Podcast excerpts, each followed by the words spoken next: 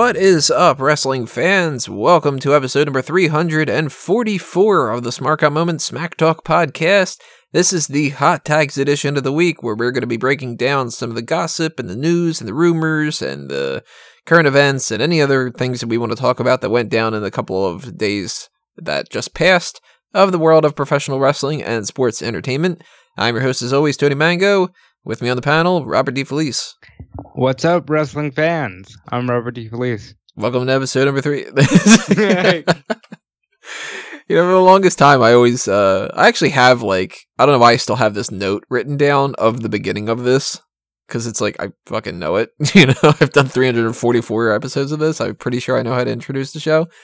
But I still have that written down at the top of my uh, Word doc. I really should just get rid of it and see what happens. You'll probably mess it up. You'll be like, wrestling fans, hello. Well, that has happened with uh, fanboys in the past because I don't have that stuff written down for fanboys as much. I told you, I noticed that with Yeah. fanboys, it's a different, it's almost a different saying or a different inflection every time, as opposed to with Smark Out Moment, it's the same phrasing and inflection every time. It's like, what's up, fanboys and Smack Talk? This is Smark Out Anonymous with uh, Tony. we'll see.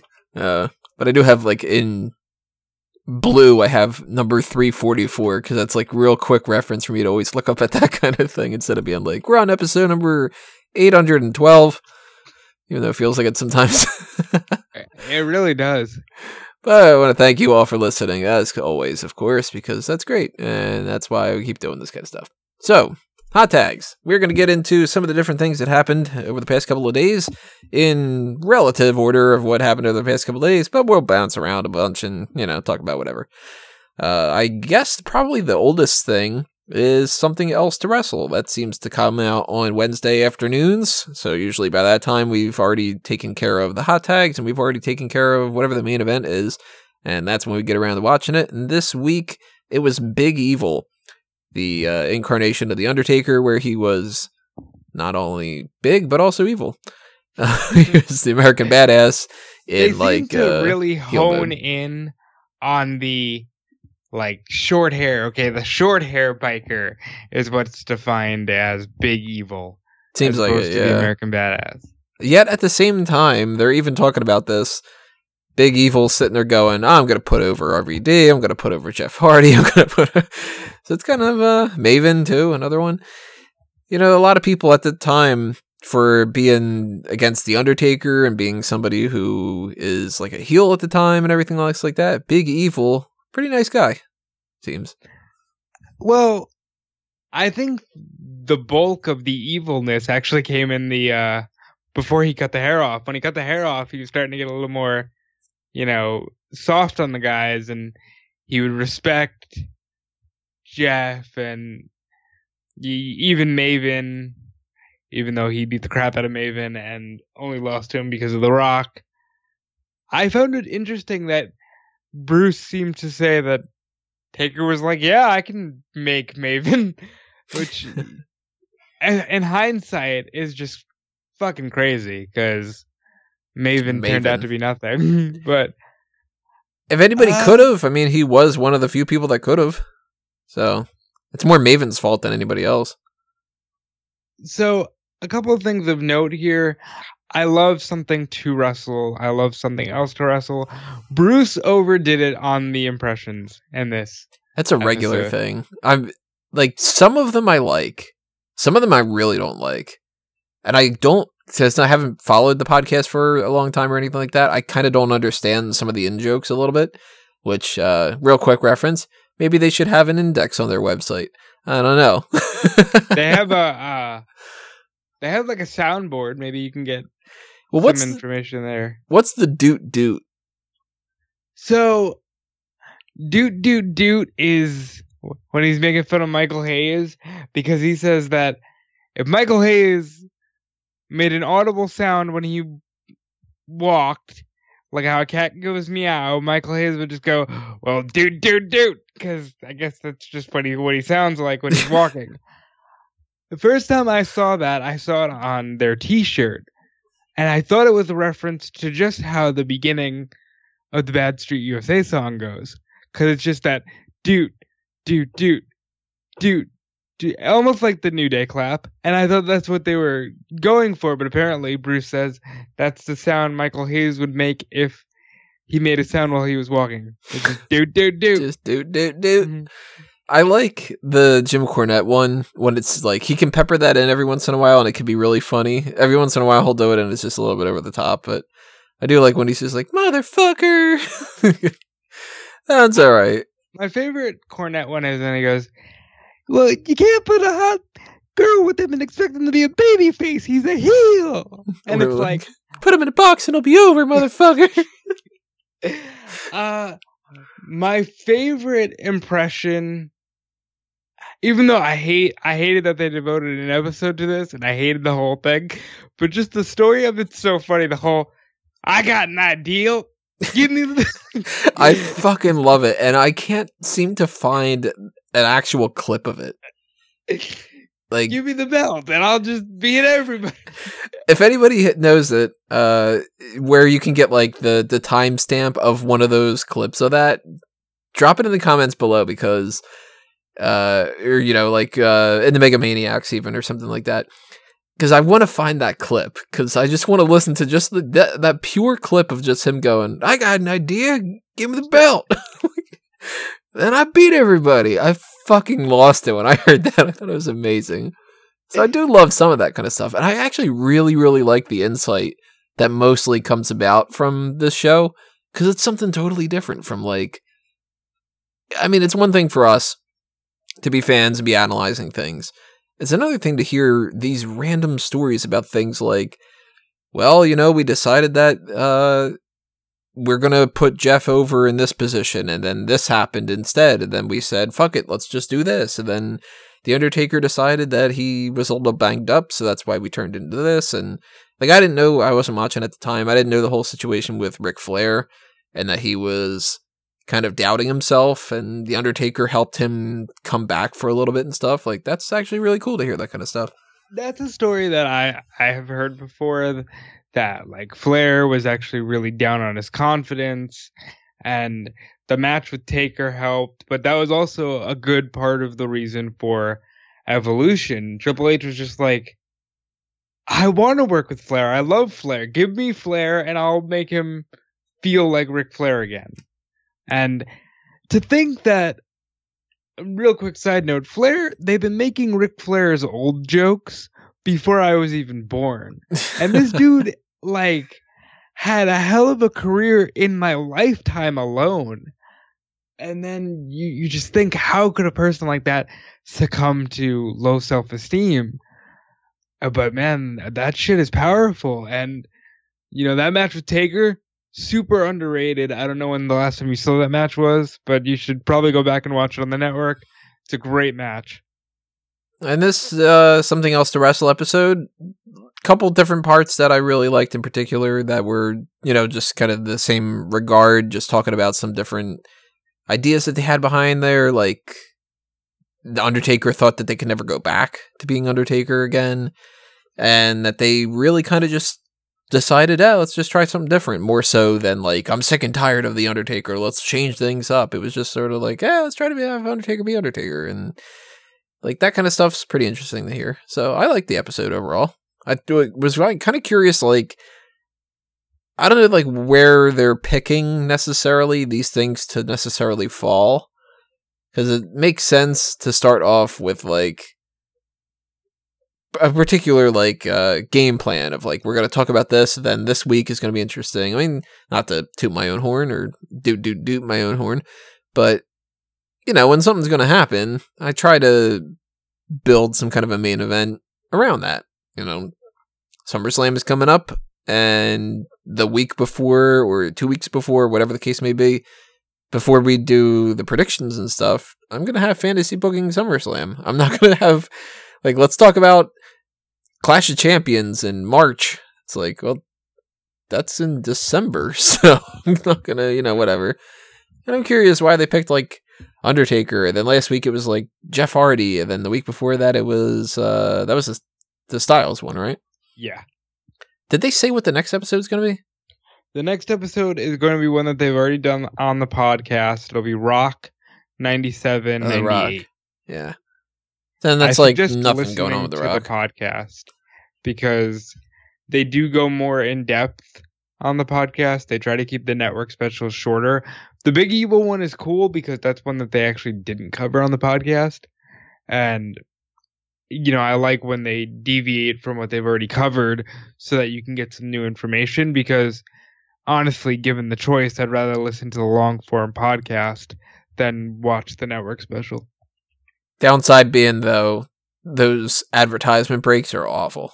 Yeah, they're they're pretty heavy in there. And you really pretty much have to if you want to skip those, you have to skip like the first 13 minutes of every episode it seems. I've gotten really good at that because I listen to it so much it's real bad. So, thumbs up in my uh, regard as far as the Big go Evil episode. One of one of my favorite things because I remember the Taker Jeff Hardy ladder match so well, and it was so funny to hear Taker backstage going, "Why the fuck am I in a ladder match? yeah. I'm not bumping off a fucking ladder." like, Bob Holly's probably backstage going, I got an idea. Why don't you bump off the ladder? And then I could beat you. uh, speaking of network stuff, they're doing a a Jeff Jarrett "Ain't He Great" collection this month. Huh. That should be Might, interesting. might check it out. Yeah.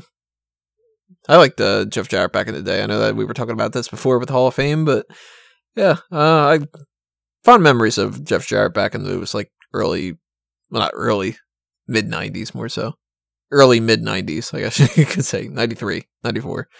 Underrated guy, definitely. Yeah.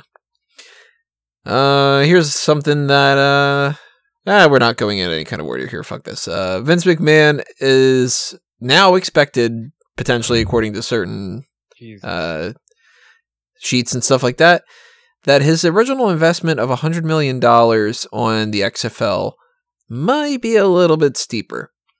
The things that I had seen was over the course of the next three years, he's expected to spend 500 million. yes. It's a fucking lot of money. $100 million is insane. Now I I did a small report on this for WrestleZone. I got my information from an interview that the new CEO of the XFL did with ESPN. And when I read that he's expected to spend 500 million, I just gasped. Like that's so much money. That's more money than you or I could ever think about having. Unless everybody hits up that Patreon. Yeah. If you want to hit up the five hundred million dollar uh, whatever the platform is for that, then that level you'll get something special. We'll buy you a house and we'll uh, we'll uh, we'll live there and record snack talk in your house. and then we'll do punishments, Peter. um, but yeah, interesting things to note. Just because he's Vince McMahon and wrestling is the way it is, the first thing he did was secure insurance for the players, even before announcing the league. And it's just funny because you know wrestlers are kind of on their own with that kind of stuff. So when you see Vince McMahon going out of his way to do that for a quote legitimate sport, it's like, well, wait a minute here. If you can do that for the people you employ, why aren't you taking more care of the people who actually make you your money? He's like, well, I'm insuring my athletes, not my entertainers. Entertainers. Like, um, also, the players and the coaches are going to get a bulk of that initial 100 million for for their salaries with I think the average salary being around 75,000 Hmm. And that's likely for the coaches but it was rumored that that could be for the players as well the average Which I don't know the context necessarily as far as uh, compared to like minor league football and like some different things like that, but I mean that's certainly not the kind of crazy numbers that we see from the NFL, which makes perfect sense, of course. because XFL is not the NFL. Do you now? You don't watch football at all, do you? Nah, the Okay. game every once in a while. Can you imagine? One day it's it's the NFL forever, and then one day it's like here's the XFL, and then wait a minute, uh, Charlie Ebersol over here is going to do the American Association of Football, and now we have three major football leagues, and it's I, I think that that's crazy. I wonder if this is going to attract new people to football, or if any of these new leagues will take off. It's definitely good for the players because they have more options now. You know, I can't imagine that it'll get more people involved. More so than the people that really love football. Some of them will watch too. Like, what is it that you're going to offer me that's different from football that'll make me interested as to somebody who doesn't love football? Like, I don't have anything against football. It's fine. Same thing with baseball. Same thing with hockey. You know, whatever the case may be. Like, this World Cup stuff is going on. And since Caroline is uh, from Brazil, like, you know, everybody grows up in Brazil and really, really loves it and stuff like that. So she grew up with it and she's in, you know, involved in it. I've watched three of these games, I think, by now. And I still kind of don't get it. like, uh, everybody's going crazy and stuff. And I'm just kind of like, eh, it's soccer. Like, you know, sports was never my thing. So if somebody shows me the XFL and they're like, will you watch this as a non football uh, fanatic, I'll probably be like, yeah, it's just football, but with people that I might not recognize even more. You know, I do hope that we see the return of "He Hate Me." I've heard that phrase so many times, and it's like I know that that's an XFL guy, but like, what did he do? Do you do you know? Like, why was he so popular? because with the original XFL it was at the height of the Attitude Era, and they were like, "Yeah, we're gonna interject characters," and this guy, he hate me, was the only one that got it, and he was like, "Well, why do they call you he hate me?" And it's like. Cause I'm so good that when I get on that field, he hate me and he hate me and he hate me and that one hate me, and it was. I think it just stuck but he was also the only one with a lot of charisma and character. Hmm. Yeah, I don't think they're probably going to be doing that this time around. He's probably just going to be like straight up football, but like, don't kneel, damn it. like, Which is kind of stupid because if you're gonna do that, then take away the X. I'm not Yeah. sure why it's an XFL. It's not extreme. We're well, we're well beyond that. I was still was thinking when he that was a rumor that he was going to be the United Football League or something like that. I was like, you know, at least he's trying a different name here. And XFL comes around, and you're like, mm, never mind. I think he just decided I own it. There's equity there. There's history there. And damn it, I'm not gonna fail. Fuck you. Right. I'll show you. Even if he's going to spend five hundred million dollars on it, and we'll see what's going to happen in that. But 2020 is when we're going to start seeing what's going on with this. knock knock knock on wood the wrestling fan in me says please give more control to triple h and go focus on the other entertainment products that you want to build Please. Very much agreed. And you know what? I will give it. I said this before. I'll give it a shot too. And not going to make any promises that there's going to be like a whole XFL section on Smark Out Moment or something like that. we're gonna be but- doing pre-games and post-games every single time they play damn it analysis and uh, commentary tracks.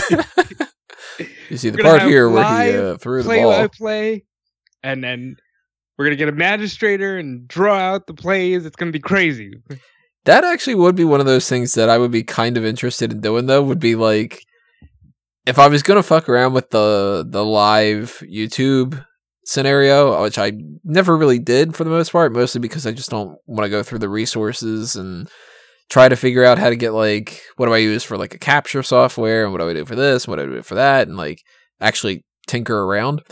But if I was gonna just fuck around and just like make like a Twitch account or something, I would probably consider doing that. Just be like, all right, we're gonna have like a live watch party for an XFL game, and just be like, ah, let's just shoot the shit and not be like real analysis. I might end up doing that when it comes around to it. Or Yeah. maybe by 2020 I'll be dead. I don't know. It's- You never really know. really know. We Yeah. just- we'll see. I did turn 31, this past week. Uh, so um, one more year down the drain. Boo. And did you have a goat at your birthday? No, I thankfully didn't. But maybe I'm getting my birthdays mixed up and it's next year. Hmm. Some people are sitting there going, "I have no fucking idea what this is." Are they still talking about something else to wrestle? Is this, is this all about Michael Hayes and Bob Holly? A what? Yes. A doot doot doot. Yes, we're all talking about Daniel Bryan. He's he's the goat. he is the goat. He's the greatest of all time. At the same time, so is Chris Jericho. So maybe that's why one of them is next year. Yeah. Huh? Yeah. Bet you didn't think about that, listener. so dumb. Uh, let's see. Well, we're talking about post shows and during shows and whatever like that. Let's talk about pre stuff, pre order. More so. Oh, yes. Aha, segue. Rey Mysterio will be a pre-order bonus character for WWE 2K19, which is pretty cool because that shows even more so that he's most likely coming back into WWE's fold a little bit later on in the year, like what was rumored. So the cool thing about this is that he's going to be in his attire from the Rumble of this past year, and he looked phenomenal. Pardon the pun, because AJ is on the cover, but Rey looked real good at the Rumble, and I'm glad that he's in the games. And I really hope this leads to some WCW DLC content with Hoovy. You know? Can't get enough Hoovy. Well, I do know that he has confirmed that he'll be only one of the pre-orders, with the other one likely being Ronda Rousey. Oh, it has to be her, yeah. Not only just for the fact that she's going to be like a cover person on that side and all that, but also just because she was kind of later in the game and she's a big deal. So, you know, they're not going to be like, hey, the other pre order bonus character is going to be, uh, I don't know, Abe Knuckleball Schwartz or something. like, really? we were just Um, talking about sports. Get in my mind. Well, Or the Impact knockoff, Abe Knuckleball Sports. I like that. um, What's Abe Knuckleball Sports going into the Impact? it's it's really interesting because they have these close relationships with all these other promotions and i'm kind of crossing my fingers that maybe aj got some pull and we'll be able to do some like ultimate x match in these video games like come on i'd love to see you know some tna style matches in these video games Well, knowing WWE, the way that they did with the Ambrose Asylum, they'll like slightly change the name. It'll be like the Extravaganza match or something. I'll take I'll take it. You just Maybe gotta grab the- grab the red X. Although they'll be like, well, we can't do the red X. We're gonna have to grab something else. How about we grab like a I don't know a green circle? No, you grab the green DX logo. oh, I know. What, I know what you grab. This is the simplest fucking thing. The brass ring. it's the fucking brass ring match, and Cesaro can grab it, and then when they say, "What do you win?" It, you win nothing, over and over and over again. we don't just set the bar. Oh, uh, this is depressing to say, but this is a rumor going around, and we'll address it more and more as time goes on. But Brock Lesnar might not wrestle at SummerSlam because No. fuck you, right? so I again another one of those things that I came across doing the rounds for WrestleZone, and it's like I refuse to believe that this is any kind of real. That I gonna really fucking hope it's not true. like the fact that Taker's being rumored for SummerSlam and Brock's being rumored to skip it is just the weirdest thing to me. Brock, Go ahead. why why why are they doing this with Brock? I don't understand. The novelty's worn off that oh he's a part-time guy. People don't care anymore. They just want him to be there, drop the title. I don't think they care if it goes to Roman anymore. I think they stopped caring about that too. And just move on and move forward for the Raw brand. I really am starting to look at this the way with that whole like six pack challenge that they had advertised, which they didn't quite advertise as the six pack challenge, which was kind of weird. It was a quote multi man match that turned into a graphic of six people. Clearly should have involved Finn Balor and Baron Corbin, probably as part of the other uh, four people. And then it probably would have been uh, Strowman and Owens. Well, Strowman has the money in the bank, so I don't know if they would have gone with that, but maybe they would have gone with, say, I don't know, like Drew McIntyre and somebody, or uh, fuck if they, you know, if they wanted to play something fun, they could have done Mojo Rawley and No I would say, but uh, maybe that's the fact. Maybe they just like they had this idea in mind of a six pack challenge, and then they were like, I don't know if we really want to have like six of these people in it. We've got this Baron Corbin thing going on. We could do this extra match with uh, Strowman and Owens. And then we can do Bobby Lashley versus Roman Reigns, but they've also stripped out this idea of that being a number one contenders match. And yeah, they're really rumor, trying to play up that Brock has total control mm-hmm. and won't wrestle until he deems somebody worthy to wrestle, which is so frustrating because again, it's them forcing a narrative that we all know doesn't exist. Well, that's where things get bothersome to me. I don't buy that Brock Lesnar is telling Vince McMahon I don't want to wrestle at all. I buy that Vince McMahon thinks that if he tells everybody that Brock Lesnar is doing that, that we're going to cheer Roman Reigns and Bobby Lashley. And that does not seem to be working because they did that going into WrestleMania and it didn't fucking work. So why continue to do the same thing over and over and over again? I forget, think it was uh, Einstein that had said it is in fact Einstein. The definition of insanity is you know just repeating the same thing and expecting a different result. And if you do the same storyline, and all the difference is is that you continued it longer and you threw in Bobby Lashley of all people, it's not going to work. And I'm really buying into this idea that they're probably going to do the two of them fight each other. Something happens. It's a no contest. Kurt Angle comes out the Monday Night Raw to follow, and he's like, "Well, we don't really have an idea of what to do for we're at SummerSlam, whatever. Let's have a triple threat match." And then they have the triple threat, and Braun Strowman cashes in, and then it's just like, well, you know, he pinned Lashley, and now we can have another triple threat at the pay per view that follows it. It'll be, which is what Hell in a Cell, I think, is the next It'll one. It'll be Hell in a Cell, yep. Then it'll be like, why don't we have Braun Strowman versus Bobby Lashley versus Roman Reigns in a Hell in a Cell match? Because Brock Lesnar won't be around. And then it'll be like, you know, that way we distract them from the fact that Brock Lesnar isn't around. And I well, don't we, like this fucking idea. for a fact that Lesnar is not advertised for the Super Showdown in, in October. Yeah. Which leads you to believe that either they're going to drag it out to Mania, which is insane, or they're going to be rid of him by at least September. And all reports seem to point towards the idea that he has a contract that expires in August, at the end of August, whatever time in August, along those lines. So it really does seem like it's like, well, you probably want me to think that you're not doing Lesnar but you probably are. And I really just want to get it fucking over with. Would you be all right? And I'm being 100% serious here. Lesnar dropping it to Taker and Taker fighting Hunter in Australia for the Universal title. Yeah. Like, does it matter at this point anymore if a full time guy holds the Universal title?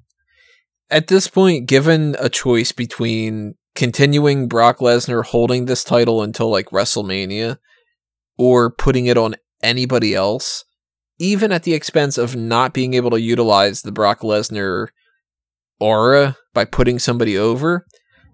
I'd even rather just have a statement that says, yeah, Brock Lesnar's not the champion anymore and we're going to crown a new one at SummerSlam. I'd rather even have that.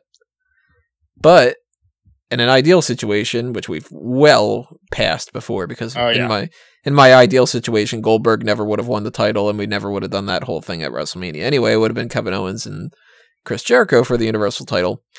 But you know, let's go back in time, less and less and less and less and less over time goes on, In an ideal situation, I would much rather have seen Braun Strowman not have fight, uh, not have fought him multiple different times, and he would have just been the guy to flat out beat him.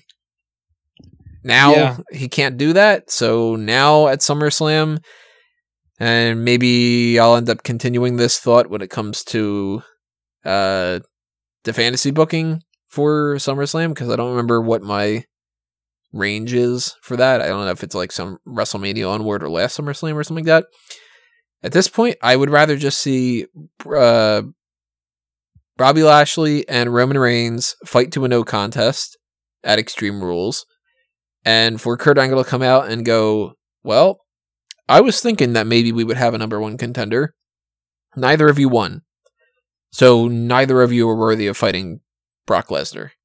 And then Braun Strowman comes out and he says, "I've got a fucking briefcase." I'm ad- announcing this well in advance. I'm not even going to give you the the whole like I'm cashing in tonight. I am going to be at SummerSlam. I'm cashing it in, and you have to force Brock Lesnar to do it. And then over the next couple of weeks, it's a story of Kurt Angle kind of arguing with Baron Corbin, kind of arguing with Stephanie McMahon, kind of arguing with Triple H, Vince McMahon, anybody you want to bring into the mix about I gotta have Brock Lesnar at SummerSlam. We gotta do this, or Brock Braun Strowman wins by default, and then Paul Heyman tries to bitch and complain, and then it's like, yeah, well, you know, it's not in the contract. It's Money in the Bank, and like, do something like that. It's a little bit different. And then Braun just fucking beats Brock Lesnar, and then you just tell him to go fuck off. You know? Which I like that idea, except for the fact that there's a part of that where Corbin or Stephanie or whoever would try to argue against having your Universal Champion at SummerSlam. Like, that's so frustrating to me that Well, that that's how you pivot it. You make it more. Baron Corbin takes on the uh, the idea of like, look, I was talking to Stephanie, Braun. Come on, buddy.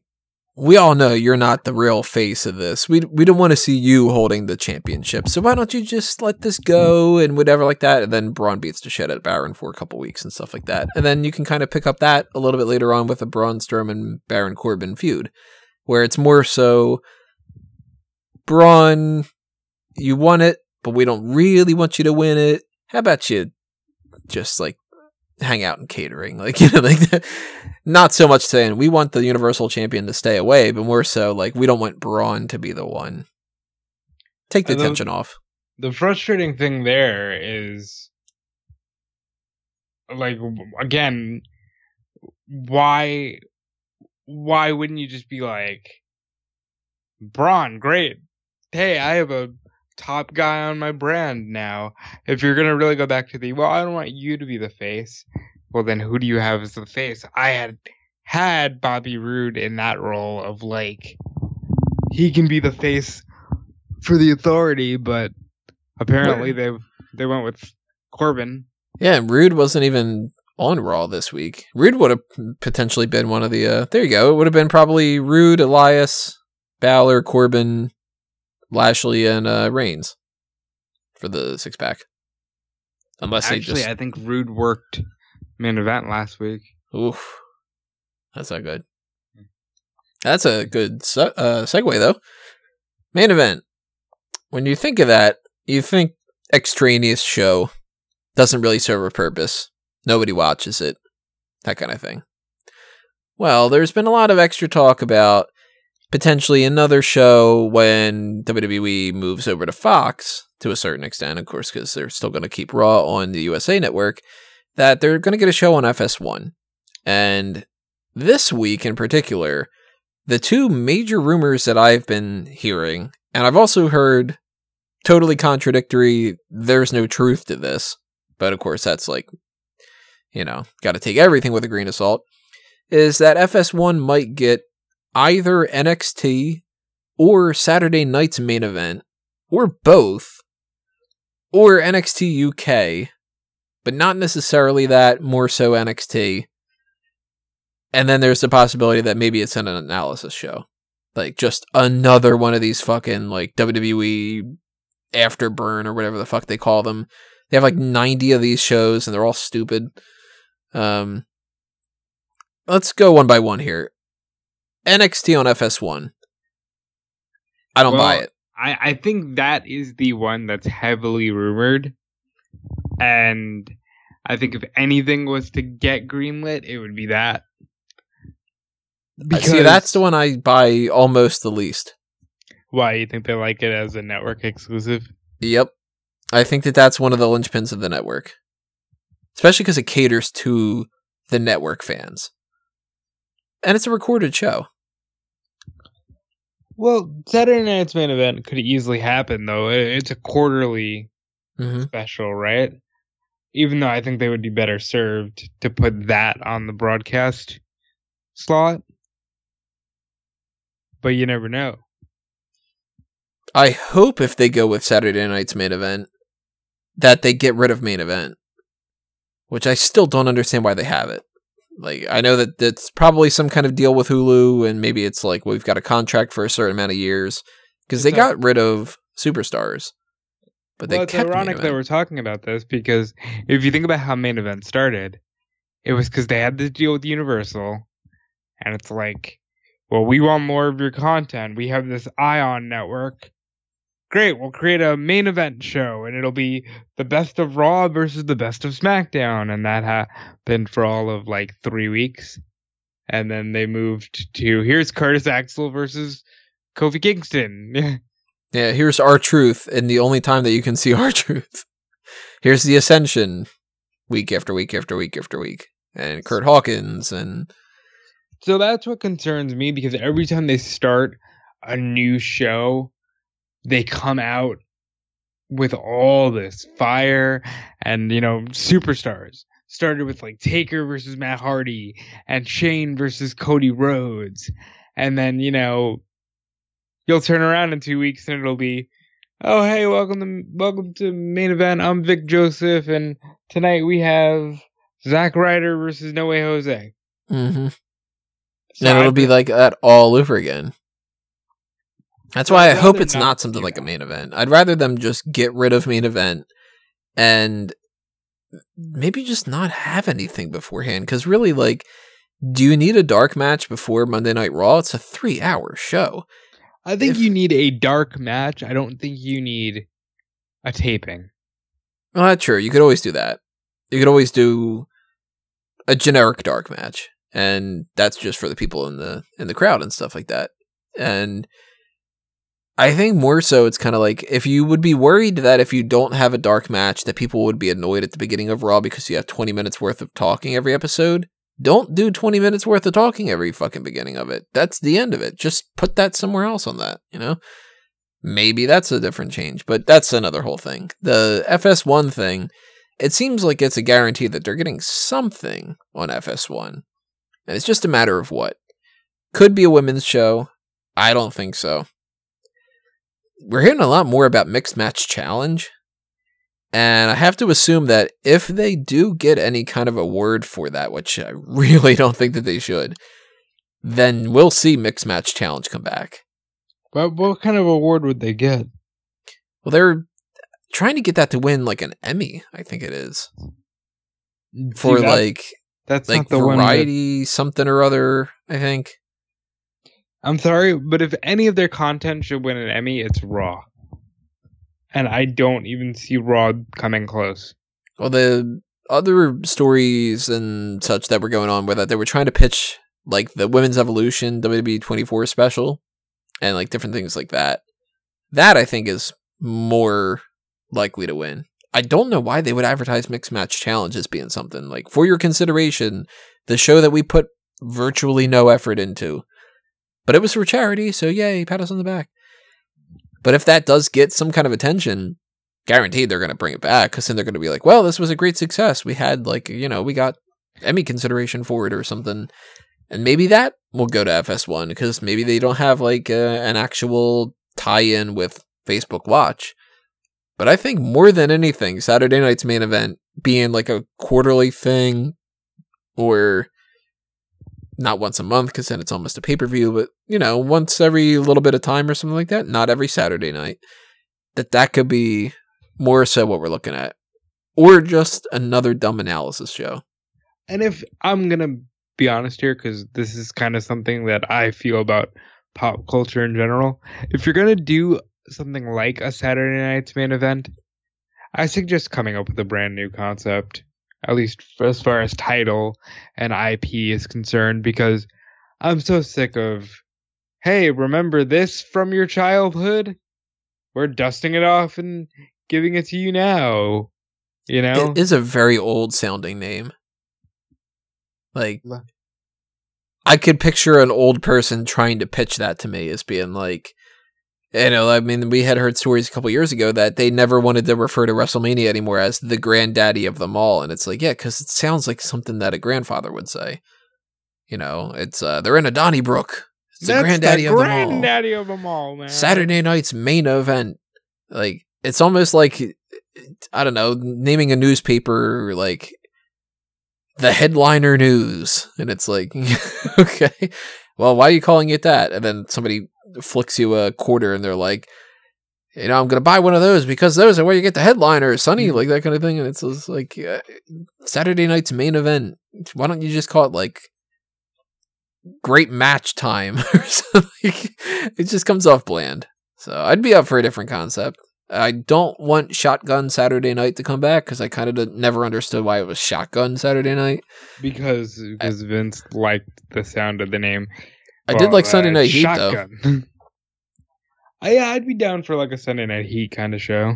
and if they just made it Saturday Night Heat, it doesn't have as good of a ring, but I don't think they'll do Saturday because I think that'll interfere when you have NXT shit, on Saturday. like when they have takeover specials and stuff. Oh yeah, that's right. Crap, forgot about takeovers. So And that's another thing too. That's another story that's come out this week that they're gonna try to bump that an hour earlier, which is like, all right. I do don't know why that's uh that they're gonna start like the seven o'clock or something like that. So they're gonna be longer. Not necessarily longer, just that they would start earlier. I can't see them starting earlier and ending at the same time. If they're going to start earlier, it's to extend the show. Which that too, I mean, we've seen in the past that they start the pre-shows for NXT uh, takeover events at seven thirty, and of course this is EST. Uh, they do a half-hour pre-show and then they do five matches, and it tends to end around ten thirty. And if they bump this up and it's six thirty for a pre-show and seven o'clock we start, maybe they just kind of uh, do tackle on a little bit more time and maybe we get longer takeovers, which could be bad, could be good. You know, I want to say it could be good because there's definitely an abundance of talent that deserves the spotlight. But at the same time, they have such a good thing going with NXT, and it doesn't overstay its welcome, and it's always just right. And I just don't want to see that fade away. I do have a feeling though, if we've got from eight to ten thirty is a typical takeover, and then they usually have that like post show thing for about that half an hour and whatever. So they're really kind of for the most part, you do half hour pre show, half hour post show, and eight to ten thirty, kind of a thing. Uh, if you take out one of those half an hours and you add one more match on the card, probably not going to make that much of a difference. But then we do have four titles on there, and we only had one room room for one more feud. Now we have six matches on the card. I think it could work. We'll see though. That's if that happens though. I will say that with with the stories that have come out about the whole contract with Fox, nothing is confirmed, but it's largely expected that additional content is within the contract. So we more than likely will be seeing this addition, whatever it is. Also, everybody has to keep in mind Fox hasn't sold to Disney or Comcast yet. I'm really hoping that they sell to Disney, but it hasn't officially gone through. There hasn't been like, you know, all right, it's done and we're just starting the transition now. So we don't really know what Fox is going to be like around this time. There could be some weird changes going on. And they didn't sell everything to Disney, so it's not like Disney's going to, you know, take over WWE, but depending on what network stuff that they actually have and what IP they can still control and what the network structure is, I'm even hearing stuff that they're going to rebrand as New Fox.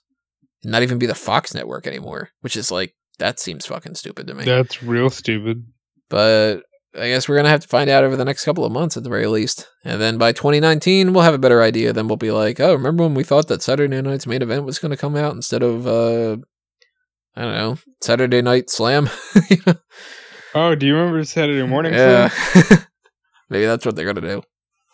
They're gonna do Saturday morning Slam at night, just to confuse the fuck out of people.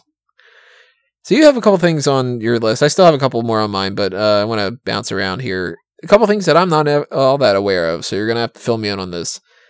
Daniel Bryan had an interview with Gorilla Press. What happened? Okay, so Gorilla Press did an interview with Daniel Bryan. They did one with The Miz as well, but the Bryan one I want to focus on because he said a couple interesting things. First of all, about everybody's favorite relationship, John Cena and Nikki Bella. He did say, and for some reason, he's such a genuine person, I believe him. He's like, this is not for the show, but it's also not my place to comment on their lives. However, I will tell you that this is not just for the show. Hmm. And then they asked him, "Well, how are how are you liking being on the road?" And he said, "You know, I missed my daughter's first birthday, and I missed Brie's second Mother's Day, and you always hear people talk about that, but it's different when you live it." So I think I'm going to talk to them about reducing my schedule Smart. only working, you know, 75 to 100 matches a year as opposed to they seem to have thrown me back in and I'm just working all the time now. And then they asked him, Would you like to fight The Miz at WrestleMania? And he said, I, I would love that. You know, we have we have the kind of chemistry where we just know how to get each other under each other's skins. And he said, however, I will answer your question with a question. What has this company done in the last several years to show you that they're capable of pulling off a story that requires that much amount of patience? Oh. And that that's exactly why I thought this was a hot tag because he's so candid about just being like, can they wait seven months to tell the Hmm. story? and tell it well, because they can wait, but they'll drag their fucking ass on it. Like, look at Bayley and Sasha Banks. Uh, at least we're finally getting somewhere with that one. And, that, and it took six months to do, which is insane. But that's good. I mean, all right. One thing um, sucks about the road. Totally knew that was the case. I mean, come on. You know that's going to happen. Very smart move though to not work as many dates because I mean I, I hate to say it but I personally don't value the live events all that much. And I think that deep down everybody kind of has the same idea of like live events can be fun if you want to see more wrestling and when they get a chance to play around a little bit then that can be fun you know sometimes people just like act a little crazier on the live events because they know it's like not canon and everything so you get people goofing around and you get people trying new things and stuff but really it's not the biggest deal and I think it's a smarter idea to keep Daniel Bryan off, and a lot of other people too, off those live events and not wrestling in front of a smaller crowd, so he could actually like not get injured again too. Yeah, I I think it is definitely smart for him. It was interesting to hear him talk about, you know, not really knowing what it was like to be away from Brie. You know, they've been married for four years now, and he was really only wrestling for about a month of that time while they were married. So it's been really weird for him. But he did say that he has this great appreciation for life right now, and he's in a place where he loves going to work because he can wrestle again, and then he really loves being at home. So he's in a constant state of euphoria, which is great for somebody that struggled so much. yeah, who struggled so hard. And he also said, the interviewer asked him, Do you believe that everything happens for a reason? And he said, No, because I don't think it's fair that I should be feeling this happiness while a child in a third world country starves to death. And he just, there's so many qualities about him that just make you think, God, you're a great human being and you're a great person. And yeah, I would love to get to know Daniel Bryan. Yeah, he seems like one of the most genuine people. He he seems great. He should still eat a burger. I, I you know what? I think now that he's back on the road, he might be forced to. Yeah, maybe. Burgers are good. Um, you also had uh, Sasha Banks talks about the Special Olympics. What's going on with that? Yeah, Sasha Banks did an interview with SportsIllustrated.com where she talked about why it's important for her to work for with the Special Olympics because she has a younger brother with autism and she saw the struggles that he had to go through. So it's important for her to give back to that community. You know, and she plugged the whole we need to show that everybody deserves a chance and everybody can live more. And obviously, it's all very genuine coming from a genuine place because she did have that struggle. And in the same interview, she also talked about, you know, she still doesn't feel like any moment in her career has topped Takeover Brooklyn, and that she's only 26. which which is funny though because she's actually hit quite a lot of milestones that no one else has. Mm-hmm. If you mm-hmm. think about all the time she's closed out Raw, uh, Women's Hell in a Cell. Yeah, first ever matches for women that she's been a part of. You know, almost all of them, and that chemistry and that magic of Brooklyn just completely still overshadows it. But she also said, "Hey, I'm only 26 and I have so much more to do." Which made me feel good because at least you know she's not planning on calling it a career anytime soon, which you never know with today's crop of wrestlers. But it also makes me want her to be even more careful because she's only 26. And every time I see her, I feel like I'm watching her really attempt to destroy her body in in, in an effort to gain respect and appreciation. And run into a situation where she goes, It's a shame that I have to hang up the boots at 27. Mm-hmm. Another thing that you had curated, uh, Sabu made a Chris Benoit joke. Okay. I, I don't. Uh, so, so I sent you the link. Click, click the second link. Yeah, I haven't clicked on that yet. Let's see yeah, what we got ahead. here. on the second one? Uh, yeah. Well, you can click the first one too. That's just the GIF that he's responding to. Hmm. Let's see here. All right, so we're watching the GIF now. Ooh, that looks pretty bad.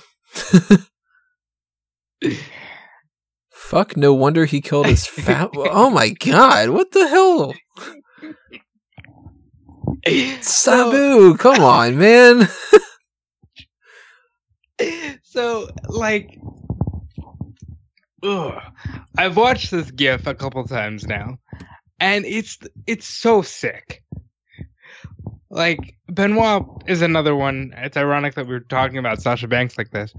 Benoit put himself through a lot, both with what he injected himself with, that's been, you know, well known, and with what he's put his body through while, while wrestling just to gain appreciation and respect. And I have to believe that with a guy like Benoit, it wasn't even about the crowd, it was more about having the respect and admiration of your peers.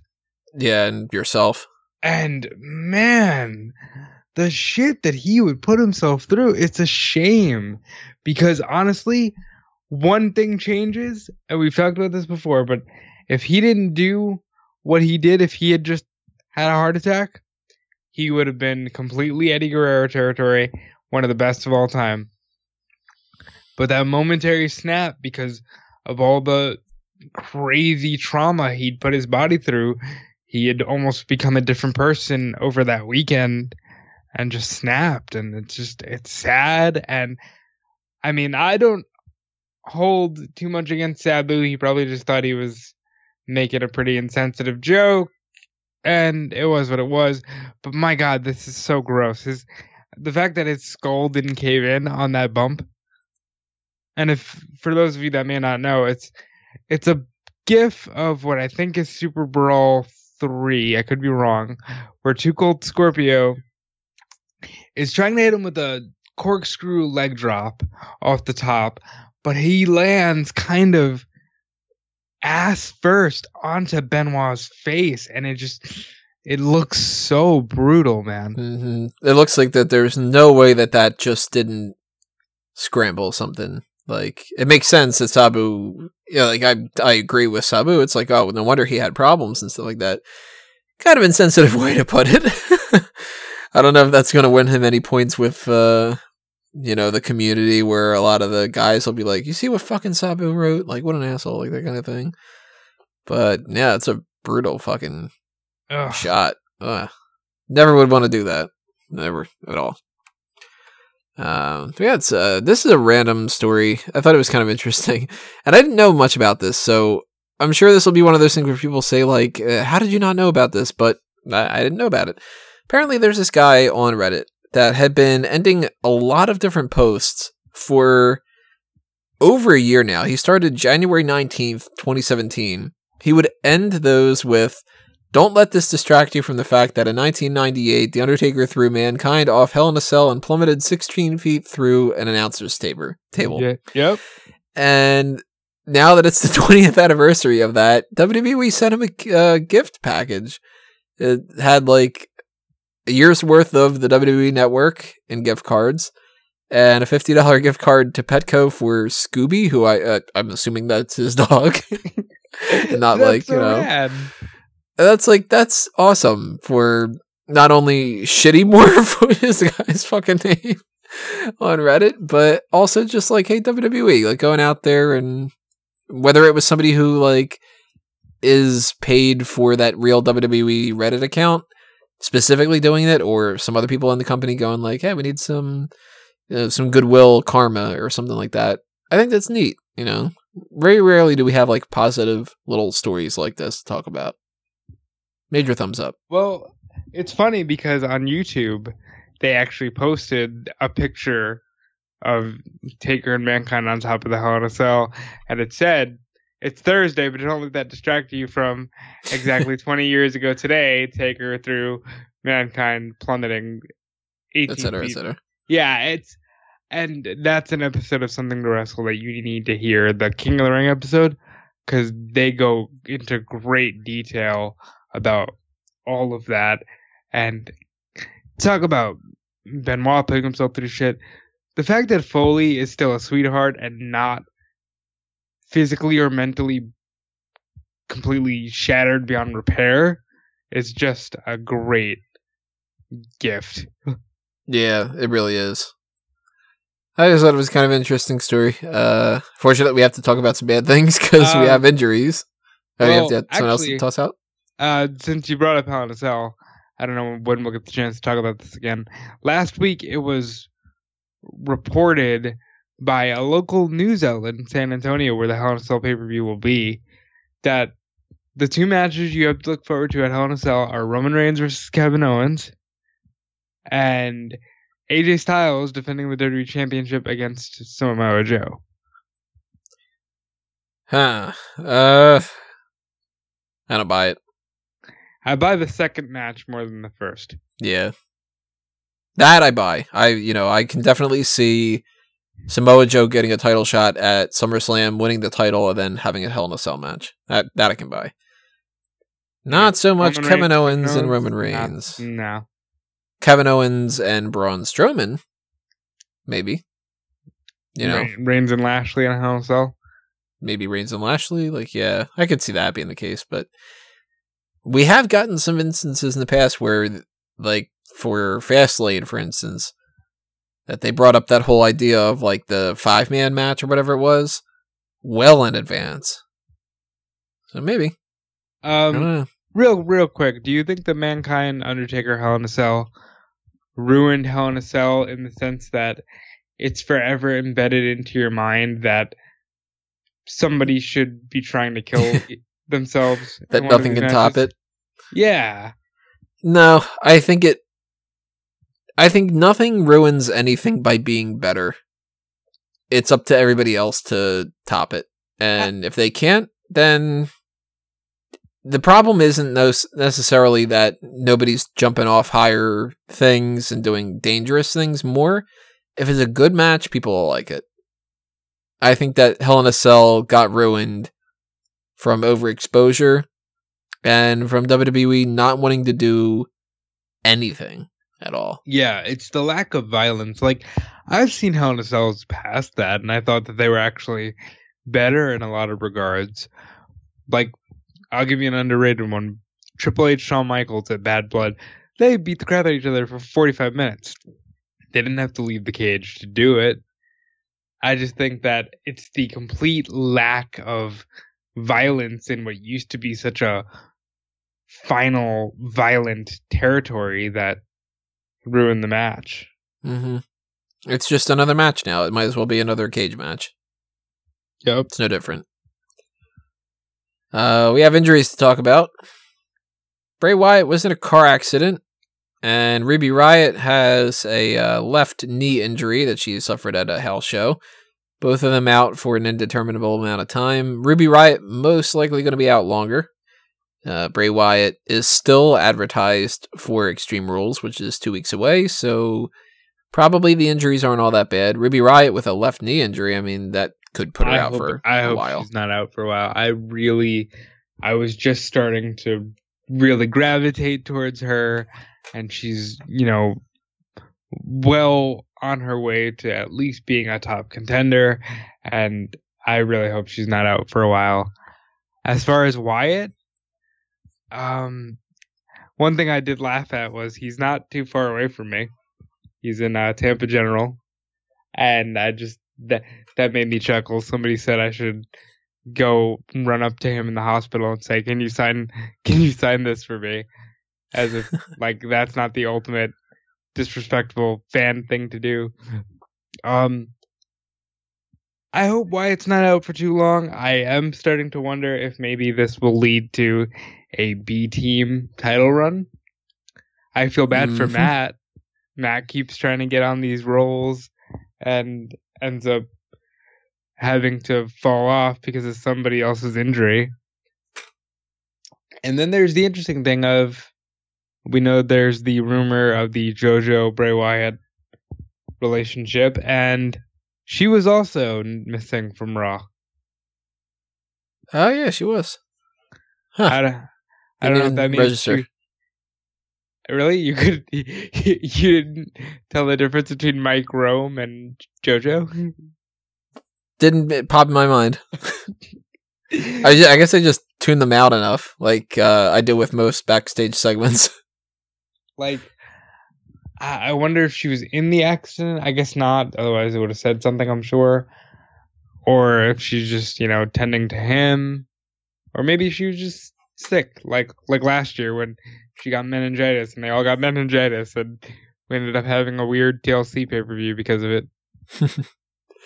I do. Uh, I agree with you on one thing. I definitely think that there is a much stronger chance now that the B team wins the titles.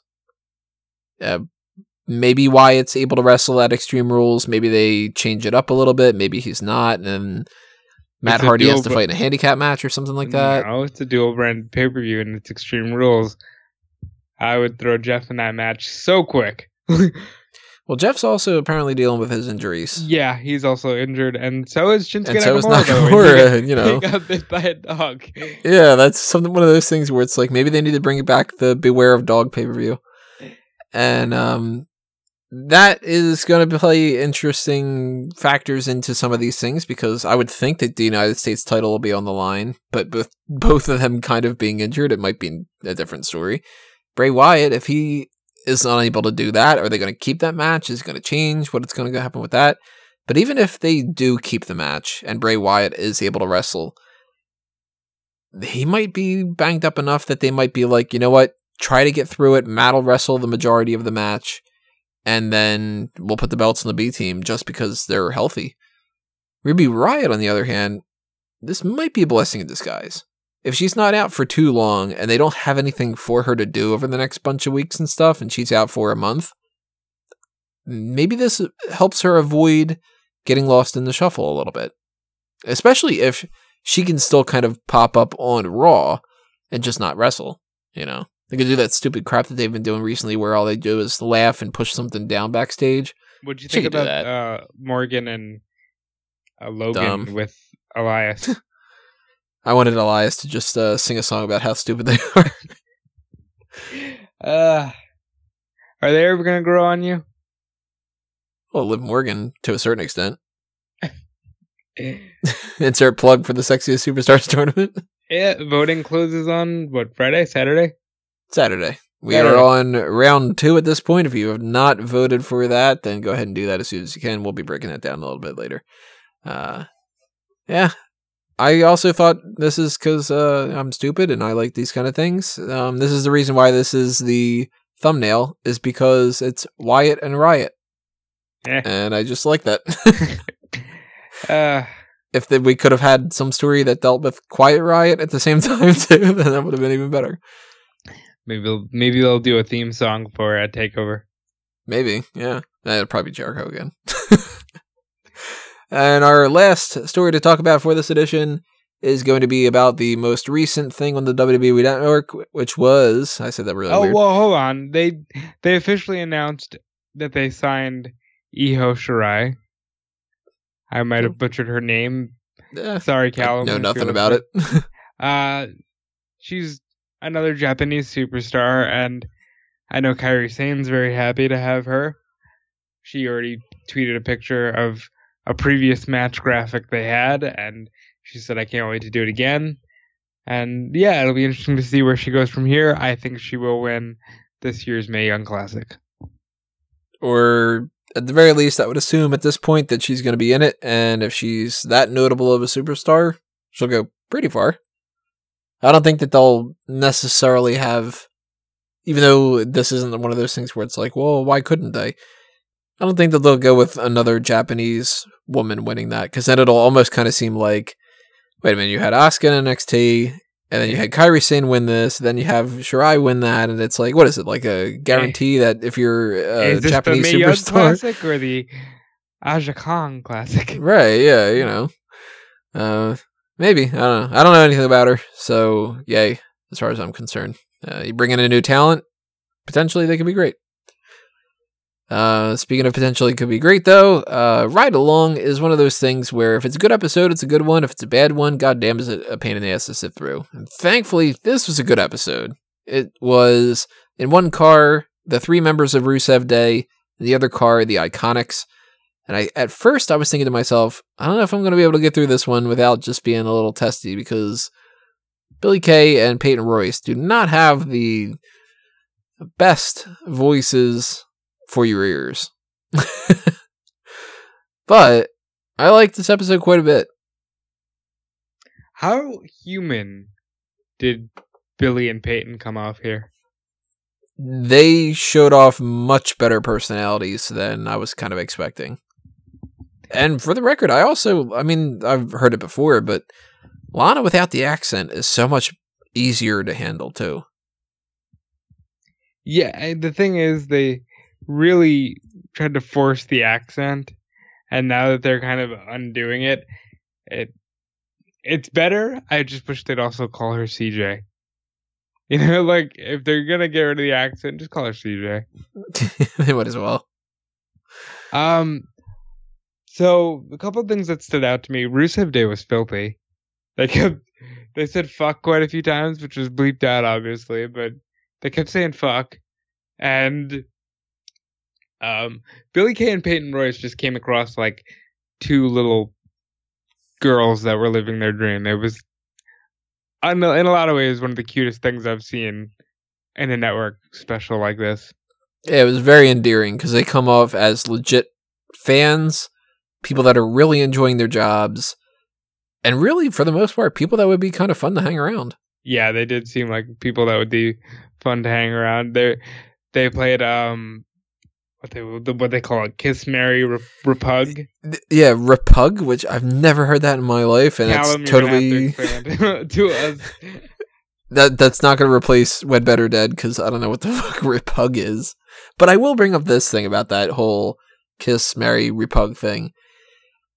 Just to reference again the idea that Daniel Bryan should have been voted out of the qualifying round, they instinctively went with for the group of like, oh, this one's Bryan, tough because Joe, and Bryan, Joe, and Strowman. Strowman.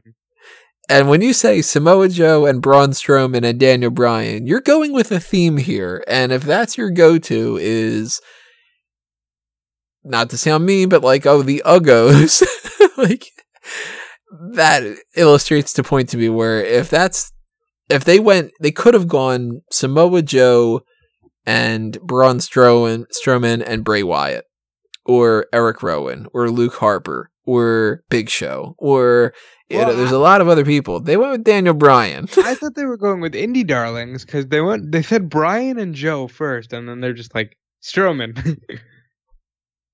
yeah, if they would have said Styles, that would have would've made that would have sense. been a good one. Um, but I think that that just proves Bryan should not have been in the 32. Seems like a great guy, but he's not a top see, 32 you're, best you're looking. underrating personality because they both immediately said they would marry him, and they'd rather kiss and marry him over the other two. Yeah, well, yeah. Isn't that an obvious? So he's like, I guess he's the less of the evils in, in that, Very much so. yeah, exchange. Um, I like that little bit though. They I like also them- played uh what was it? It was Rock. Was it Rock Austin and Hunter? I think so. And it was Mary the Rock and they both said they would kiss Hunter. And they're just like giggling because they're like, That's our boss. like Yeah. Sorry, Steph, and whatever. they just they came off so likable. And especially when they showed the announcement. I don't know if this was previously shown somewhere. Yeah, But- I don't remember ever coming across that. So But- this might have been footage that they never showed. like Triple H saying, you know, I don't know how to tell you girls this, and they're legitimately nervous. And then he goes, "We're starting you on Tuesday," and Billy Kay just immediately like breaks down, and it's just so heartwarming. And between the two, I always got this impression that Peyton Royce was more into it than Billy Kay was. Now I have to kind of think they're they're on par with each other. And then on on the flip side of this episode, Rusev, English, and Lana were hilarious. I was laughing the entire time. They talked about Aiden English randomly cutting his hair after the battle. They Royal talked about the greatest Royal Rumble. Yeah, they talked about Rusev getting pulled from the match originally because Vince said, "Hey, you're wrestling Taker," and he did what any sensible person on the main roster would if they said, "Hey, you're gonna wrestle Taker in Saudi Arabia in a casket match," and he laughed in his face. And Vince, I guess, decided to pull him. you know. One of those things. They acknowledged it, and I was really surprised that they acknowledged it. Like, And they also had Hulk Hogan's theme towards the end of the whole like uh, Oh, yeah, 'cause- game. because they were playing the game and Lana said that Rusev would be the Hulk. Fun fact, I also guessed that she would say the Hulk because I couldn't think of anyone else that would fit Rusev. But yeah, Rusev, uh, English started singing "I am a real Bulgarian" and they kind of put Hulk Hogan's theme over that. Very funny. Um, and they even went on to say that Lana thinks Rusev is a one million in bed, and Rusev thinks Lana's a perfect ten. Insert Tye Dillinger joke. Who, by the way, Billy Kay was quick to say that she would give him a small peck, but there would be no tongue if she had to kiss Tye Dillinger. Which now makes me kind of curious how she would vote for him in the tournament if he were still in the tournament. Um, she would vote him as though he were Stan and kick him right out of the tournament. Maybe I don't know. She did kind of seem to continue uh, saying over and over again that she would really like to kiss him. She also maybe said that she would keep Ziggler's. Uh, Yeah, she, Keep she kind of number, uh, keep Ziggler's number on speed dial. I thought that was funny. speed dial implies a little bit of thirst. Yeah, I thought it applied a little bit of history, to be honest. Mm, possibly. Uh, so yeah, those are the hot tags, everybody. Uh, make sure you drop a comment below. Tell us what you thought about all these different topics and anything else you want to toss out as well. As far as a main event for this week, we haven't figured it out yet. However, depending on how much time I've got going on, I got a lot of stuff to catch up on and everything. One of them being I still have not had a chance to binge watch Glow season two. That's why this isn't on the hot tags for this week and everything. Chance that maybe there is no main event this week other than the um, second round of the sexiest WWE Superstars tournament. Which that again on its own on a regular week that would be the main event. That actually would be a double main event. So if we don't have one this week, that's why a lot of other things going on. Potentially, maybe we even just do a review for Glow season two as a main event, or maybe we, if we do get the time, pull out one uh, one more match, or pull out an extra superstar scores for Vader, or you know something along those lines. Still taking suggestions though, if you do want to put that out there just in case we end up doing a main event, but I wouldn't put too much faith in the fact that it's a guarantee. Uh, a lot of other things to handle, and that's going to be a lot to edit as it is. But if you want to be aware of when that stuff comes up, the best thing to do is to subscribe on the YouTube channel and check off the little notification bell thingy that they've got going on for that. And then you'll get your notifications of when the new videos are up. But you could also get those notifications elsewhere by checking smarkoutmoment.com, of course, along with the other articles and stuff. You'll find those. You could also follow us on Facebook and Twitter at smarkoutmoment. And I got all that back up into normal where all those posts should be flowing the way that they normally should have been, and they didn't for a little while. Uh, for anybody that's interested in the movie review side of things and anything else that is happening on the geek culture spectrum, fanboysanonymous.com is where I take care of that stuff. I know I forget who it was exactly. Sorry if I forgot. Uh, somebody was asking me, you know, where where do you do like the Luke Cage thing and stuff like that? That's where you'll find that over there. Uh, plenty of stuff coming up with that. Ant Man and the Wasp, The First Purge, doing Week in Geek every week now. That kind of stuff. You'll find that over there. Fanboys Anonymous has the links to all the social accounts and stuff. So you'll find that on that stuff. Make sure you also, if you want to show your support for Fanboys and or Smark Out Moment, hit up the Patreon accounts for those two. If you have a little bit of spare change that when you throw our way and, you know, kind of keep everything uh, going with that. Or another way to do that is to buy a t-shirt or any of the other kind of merchandise options that they have on Redbubble and TeePublic for any of those accounts. I think that over the course of those two websites, there's five accounts between them. Jeez. Because it's uh two for Smark Out Moment, two for fanboys, and one for a mango tease. Oh, you know, plenty of stuff that you'll find. And if you can't find something that's a design on the one, you might be able to find it on the other one because that hasn't gotten taken down for Now, copyright is that yet. like is that like a mango tree, but you just took out the R and you put an S at the end? Yep. I see. I was wondering if you were saying like y- that you yourself are a tease. Uh, Like- not tease as in like uh you know I'm showing some ankle from the 40s or whatever it was. Nice By golly, that woman was showing some ankle. That's a regular Saturday night's main event. but don't let any of this distract you that in 1998 Mankind Uh, wa- was so on and so plummeted over forth. 20 feet. So those are my plugs on that kind of stuff everybody. Rob anything you want to toss out? Um, I'm at Dude Felice on Twitter and Instagram. You can connect with me there. Talk to me about wrestling or whatever else you want. I am regularly writing Monday through Friday for WrestleZone.com. So go there for your daily wrestling news and keep an eye on the weeklies and the triple threat this week, which will be whatever I can think of at some point in the next 12 hours. Um, but yeah, keep an eye on smarkoutmoment.com, WrestleZone.com, and Dude Felice, Twitter and Instagram. And that's it for me. Alrighty, everybody. As I mentioned before, drop your comments below and tell us what you think. Give us a like, share the video, do all the other kind of stuff that you do with that, and just keep tuning in. Thanks for watching this. This has been another Smark Out moment. We're being counted out.